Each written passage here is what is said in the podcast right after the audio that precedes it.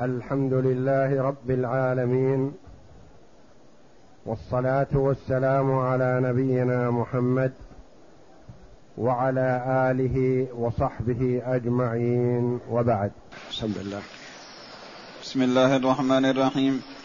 قال المؤلف رحمه الله تعالى وإن كان الثمن وإن كان الثمن عبدا فأخذ الشفيع بقيمته ثم وجد ثم وجد به البائع عيبا فأخذ أرشه وكان الشفيع أخذ بقيمته سليما لم يرجع عليه بشيء. وإن كان الثمن مؤجلا قبل بسطر أو سطرين. وإن كان الثمن مؤجلا أخذ به الشفيع إن كان مليا وإلا أقام ضمينا مليا وأخذ به لأنه تابع للمشتري في قدر الثمن وصفته والتأجيل من صفته. قول المؤلف رحمه الله تعالى وإن كان الثمن مؤجلا أي ثمن الشقص الذي سيؤخذ بالشفعة كأن يكون اشترى الرجل نصف الدار أو ربعها من شريك. بمبلغ عشرة آلاف مؤجلة مقسطة أو تحل بعد ستة أشهر أو بعد سنة ونحو ذلك. ثم أراد الشريك الآخر أن يأخذ بالشفعة فيأخذ بالثمن المؤجل كذلك. إن كان مليا وإن لم يكن ملي فلا يلزم بدفع المبلغ والثمن مؤجل وإنما عليه أن يحضر كفيلا مليا ضامنا مليا. لأن التأجيل من صفة البيع والشفيع يأخذ من المشتري حسب شرائه. وهذا معنى قوله رحمه الله وإن كان الثمن مؤجلا أخذ به الشفيع. يعني بالثمن المؤجل. إن كان مليا يعني قادر على السداد.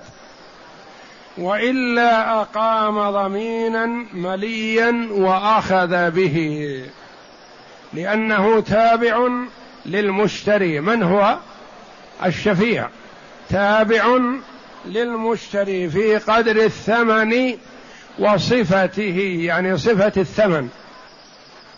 والتأجيل من صفته فلا يقال له تدفع نقدا بينما المشتري اشترى مؤجلا وإنما يكون على صفته سواء بسواء.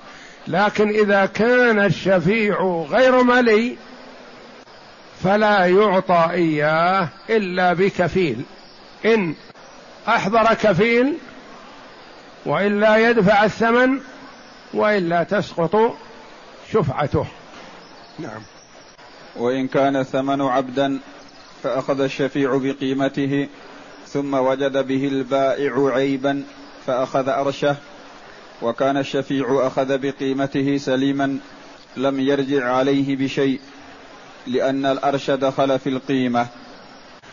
يقول رحمه الله وإن كان الثمن عبدا أو فرسا أو جملا أو حيوانا فأخذ الشفيع بقيمته. لأنه لا يأخذ بمثل ما أخذ به المشتري لأن المشتري اشترى بالعبد. قال أشتري منك نصف هذه الدار بهذا العبد بهذا الجمل بهذا الفرس فباعه.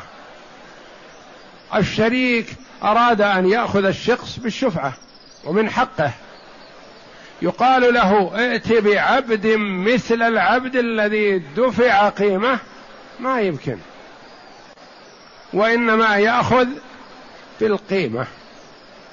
يقال هذا اشترى نصف هذه الدار بهذا الفرس أو بهذا العبد أو بهذا البعير. البعير دفع لمن؟ لصاحب الشقص للبايع. جاء الشفيع يأخذ من المشتري فيقال له تدفع له مثل قيمة الثمن الذي دفعه. كم يقدر العبد أو أو الجمل أو الفرس؟ قالوا يقدر بمائة ألف. فيقال للشفيع تأخذ هذا الشخص بهذا المبلغ بمائة ألف. أخذه ودفع المائة الألف. ثم إن الباي المشتري المشتري الذي دفع من؟ دفع العبد أو الجمل أو الفرس. أخذ القيمة من الشفيع.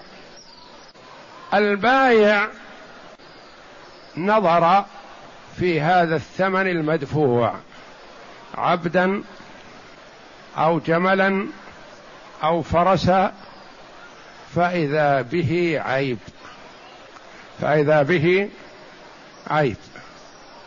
فرجع للمشتري وقال يا أخي أنت دفعت لي قيمة الشقص عبد معيب أو فرس معيب فهل يقول له مشتري أنا ما أخذت شيئا أخذ مني الشخص؟ يقال لا أنت المشتري. فعليك أن تدفع أرش هذا المعيب العبد قدر بمائة ألف. عرض على أهل الصنف فقالوا هذا العيب الذي فيه يقدر بعشرة آلاف. كان يكون عيبه مثلا فيه شيء من العيوب حول أو فيه ضعف بصر أو فيه ضعف حركة في بعض الأيدي أحد الأيدي ونحو ذلك عيب. فيقال هذا العيب يقدر بعشرة آلاف. من يدفع العشرة الآلاف؟ المشتري يدفع عشرة آلاف. هل يرجع على الشفيع بهذه العشرة أو لا؟ يقال في تفصيل. إن كان أهل الصنف قدروا قيمة العبد سليما من العيوب بمائة ألف ودفعها الشفيع للمشتري فلا يطالب المشتري الشفيع بشيء لأنه دفع له قيمة عبد سليم. وإن كان أهل الصنف يعرفون عبد المشتري. قالوا العبيد عادة 120 لكن لكون عبد زيد هذا اللي دفعه قيمة نعرفه فيه في عيب. ثمناه بمائة ألف. فيرجع المشتري على الشفيع بما دفعه أرشا. لأنه هو المشتري دفع عبدا معيب والشفيع دفع قيمة عبد معيب والبايع يرجع عليهم بقيمة عبد سليم. ما ما يريد عبد معيب لأنه باع على أساس أن العبد سليم. فالبايع يرجع على المشتري بالأرش والمشتري يرجع على الشفيع بهذا الأرش هذه صورة. الصورة الثانية ما يرجع المشتري على الشفيع بشيء. لما؟ لأن أهل الصنف حينما ثمنوا القيمة على الشفيع ثمنوا قيمة عبد سليم. فيقول الشفيع أنا دفعت قيمة عبد سليم من العيوب. فمن يتحمل هذا الأرش يتحمله المشتري فقط. لأن الشفيع دفع قيمة عبد سليم.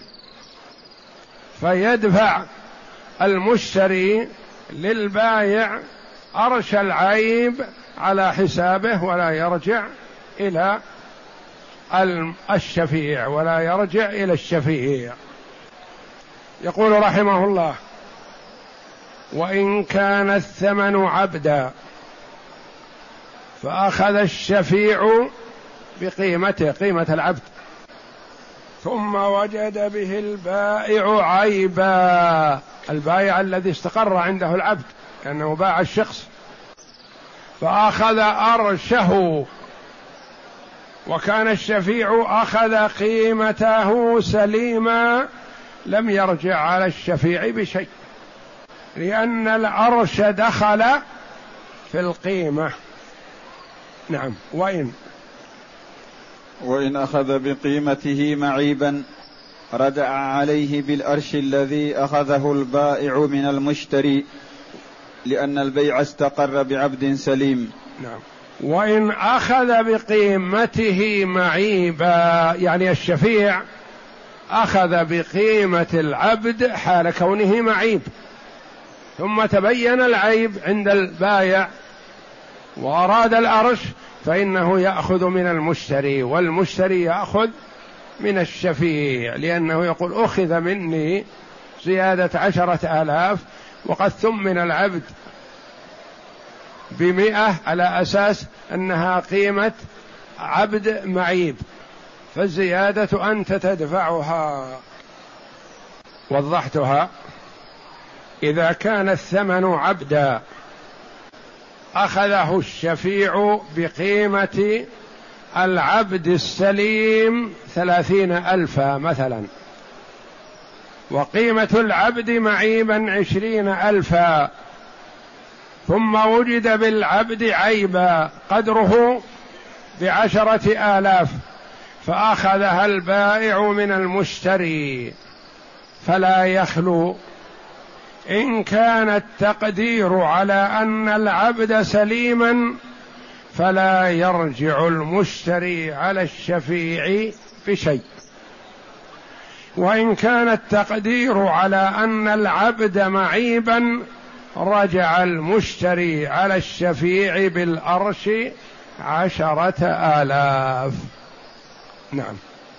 وإن رد البائع العبد قبل أخذ الشفيع انفسخ العبد انفسخ العقد ولا شفعة لزوال السبب قبل الأخذ. نعم. وإن رد البائع العبد يعني الثمن قبل أخذ الشفيع انفسخ العقد ولا شفعة لزوال السبب قبل الأخذ زوال السبب السبب البيع. السبب الأخذ بالشفعة هو وجود البيع والبيع انفسخ. ولأن في الأخذ بالشفعة إسقاط حق البائع من استرجاع الثمن وفيه ضرر. نعم. وإن رد البائع العبد قبل أخذ الشفيع. نفس الصورة السابقة. باع المالك للشخص هذا الشخص بعبد واستلم البائع العبد. ثم واستلم المشتري الشخص لا يزال بيده ما جاءه شفيع ولا غيره. ثم إن البائع الذي استلم العبد رأى بالعبد عيبا. فرجع إلى المشتري وقال يا أخي العبد الذي سلمتني معيب قال لا بأس خذ الأرش. قال لا يا أخي أنا ما أريد أرش أنا أريد عبد سليم. عبد معيب ما يقضي حاجتي. وليست المسألة مسألة أرش أنا أريد عبد يقضي حاجتي. أريد فرس يسبق أريد جمل أحمل عليه حمل ثقيل. ما أريد فرس ضعيف أو جمل أعرج. ما يقضي حاجتي. خذ الأرش. قال لا ما أريد. لا أرش ولا غيره. إلا خذ جملك خذ عبدك خذ فرسك ورد لي شخصي. أنا شخصي أبيعه بدراهم استريح آخذ عبد معيب. ما لي في حاجة. فرده. الشريك في الشخص غايب. ثم إنه جاء وأعلم. قيل له إن شريكك باع نصيبه واستلم الثمن. فقال أنا شافع. أريد أشفع. آخذه بالشفعة. فلما رجع إليهم وأخبرهم بأنه شافع قالوا فسد البيع كله. ما صار بيع. هل له شفعة في هذه الحال؟ لا. لأن بطلان البيع وفساده وفسخه كان قبل الأخذ بالشفعة. قبل الأخذ بالشفعة. ففي هذه الحال لا شفعة حينئذ لأن الرجل الذي استلم الثمن فرسا أو جملا أو عبدا رده على صاحبه وأخذ نصيبه. صار ما في بيع الآن. جاء الشفيع يريد أن يأخذ بالشفعة يقال لا ما تأخذ من شريكك بالشفعة. عاد الشخص إلى شريكك. الآن. ما تأخذه. ولا تلزمه بأن يبيع عليك وإن كان قد باع على غيرك. لا هو شريك مثلك. وهذا معنى قوله رحمه الله وإن رد البائع العبد قبل أخذ الشفيع انفسخ العقد ولا شفعة لزوال السبب قبل الأخذ. يعني قبل الأخذ بالشفعة انفسخ البيع. نعم. ولان اقرأ. ولأن في الأخذ بالشفعة إسقاط حق البائع من استرجاع المبيع وفيه ضرر ولا يزال الضرر بالضرر. ولأن في الأخذ بالشفعة إسقاط حق البائع صاحب الشخص. إسقاط حق البائع في الأخذ من استرجاع المبيع. يقول أنا ما أريد هذا الثمن المعيب أريد نفس المبيع اللي أنا بعت. يندرج مني وأبيعه كيفما شئت وهذا العبد وهذا الجمل أو هذا الفرس يشغلني ويتعبني ما أريده. فإذا أخذ بالشفعة وقيل تأخذ هذا المعيب مثلا يكون فيه ضرر عليه لأن البائع يريد استرجاع المبيع. والمشتري إذا أخذ منه بالشفعة وحرم منه صاحبه يكون الضرر على من؟ على البائع الأول. البائع الأول. يؤخذ منه ملكه ويعطى شيء معيب ويقال له نعطيك الأرش. يقول ما أريد أرش. لا تضروني. ما مصلحتي بالأرش. وإنما أريد مبيعي الذي أنا بعت فلا يزال الضرر بالضرر. نعم. وإن رده بعد أخذ الشفيع رجع بقيمة الشخ بقيمة الشكص وقد أخذه الشفيع بقيمة العبد. نعم. فإن كانتا مختلفتين رجع صاحب الأكثر على الآخر بتمام القيمة لأن الشفيع يأخذ بما استقر عليه العقد والذي استقر عليه العقد قيمة الشقص. انتبه هذه واضحة وغامضة. بتدبرها يظهر وضوحها وبعدم إدراكها تكون صعبة وبالصورة تتضح لمن عقلها. وإن رده بعد أخذ الشفيع. الرجل الذي أخذ العبد أو الجمل أو الفرس المعيب.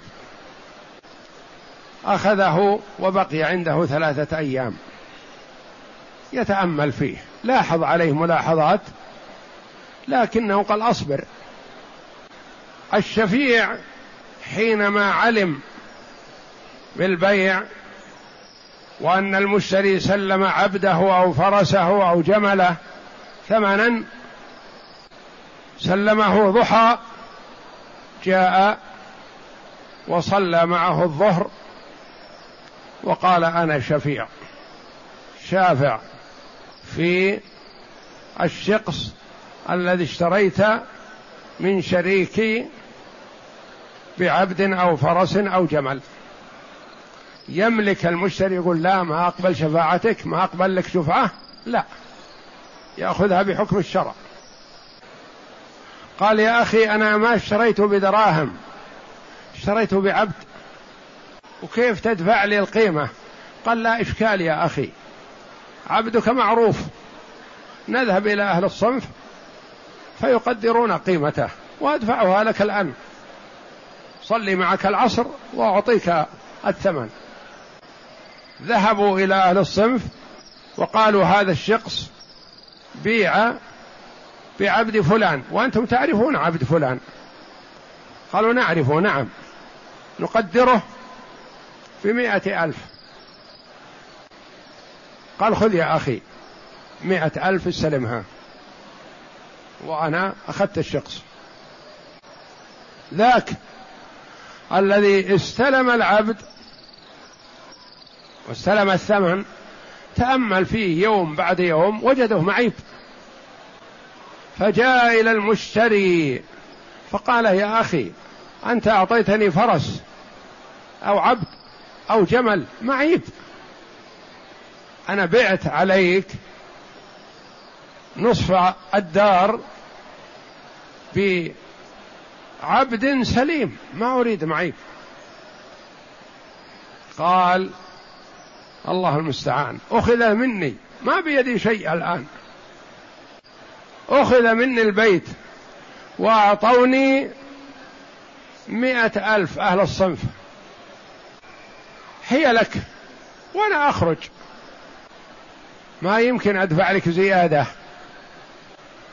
قال لا يا أخي بيني وبينك أهل الصنف.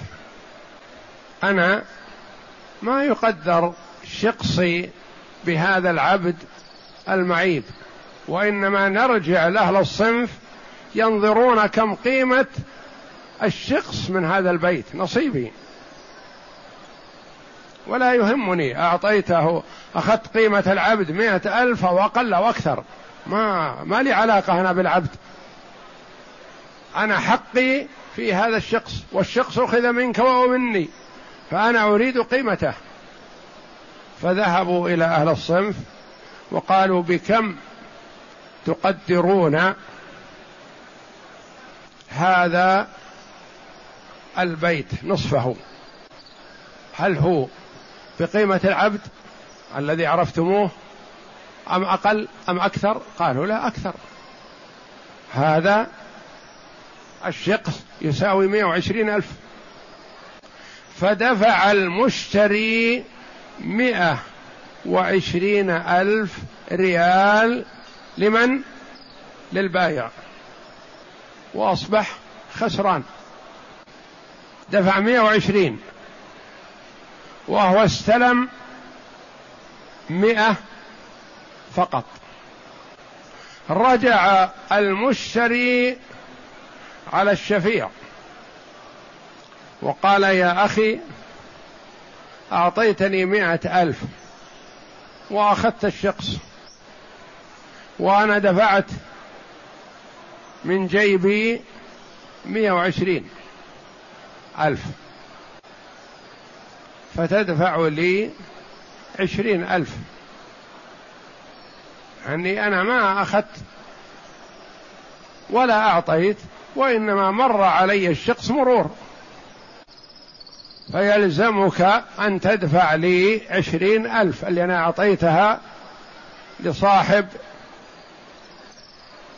الدار. قال لا يا أخي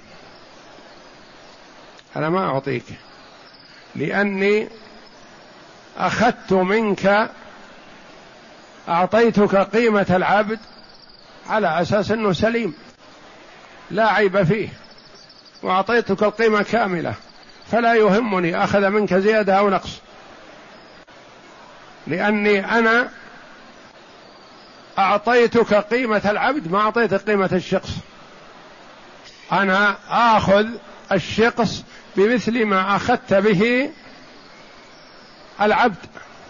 بمثل ما أخذت به أنت وأنت أخذته بعبد. وأنا ثمن علي العبد سليم. فأنا أعطيتك القيمة سليمة. فلا يرجع في هذه الحال.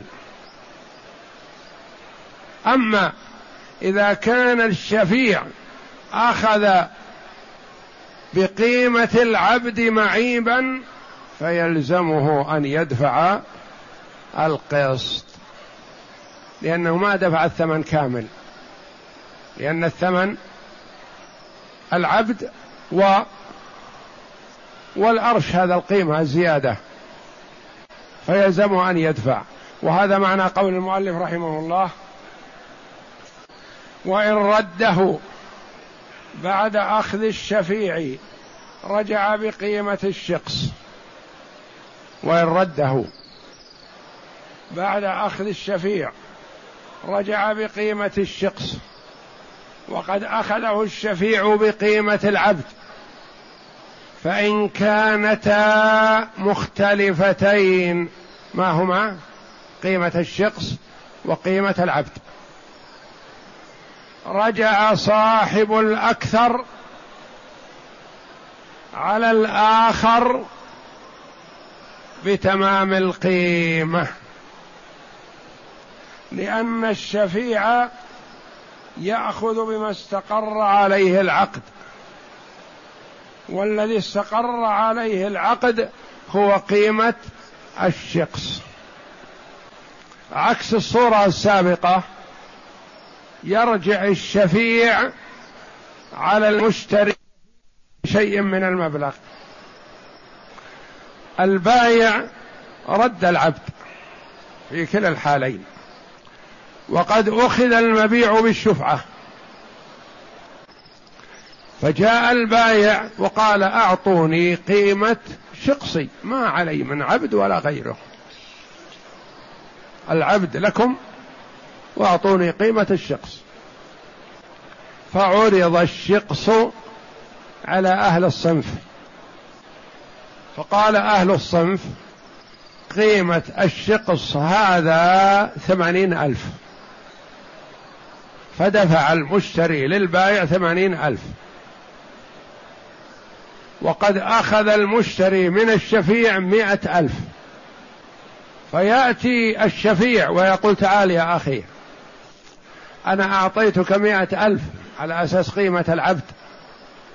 بعدين تبين لنا إن قيمة الشخص أصبحت ثمانين ألف.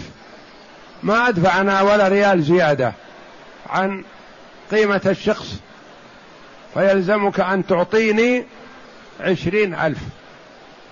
فيعطي المشتري الشفيع ما زاد على الثمن الذي استقر عليه الشخص. استقر الثمن على ثمانين ألف. يدفع المشتري للشفيع عشرين ألف ويأخذ الشفيع الشخص. وضحتها بقولي وإن رده قبل الشفعة فلا شفعة إذن. خلاص. رده قبل الشفعة ما في إشكال. بطلت الشفعة ولا شفعة. وإن رده بعد الأخذ بالشفعة رجع البائع. من هو البائع؟ الذي باع الشخص. على المشتري بأرش؟ لا ما له أرش. لأنه رد العبد. رجع على المشتري بقيمة الشقص كما يقرره أهل الصنف. يقول يا أخي أنا أعطيتك شقص وأنت أعطيتني عبد. العبد رجع إليك. أعطني قيمة الشخص ما علي من العبد قيمته ولا أريد أرش.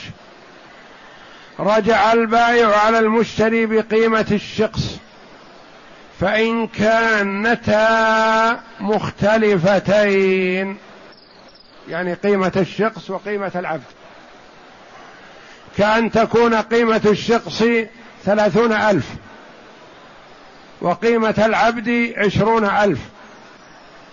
رجع المشتري على الشفيع بعشرة. وإن كانت قيمة الشخص عشرين ألف وقيمة العبد ثلاثين ألف رجع الشفيع على المشتري بعشرة.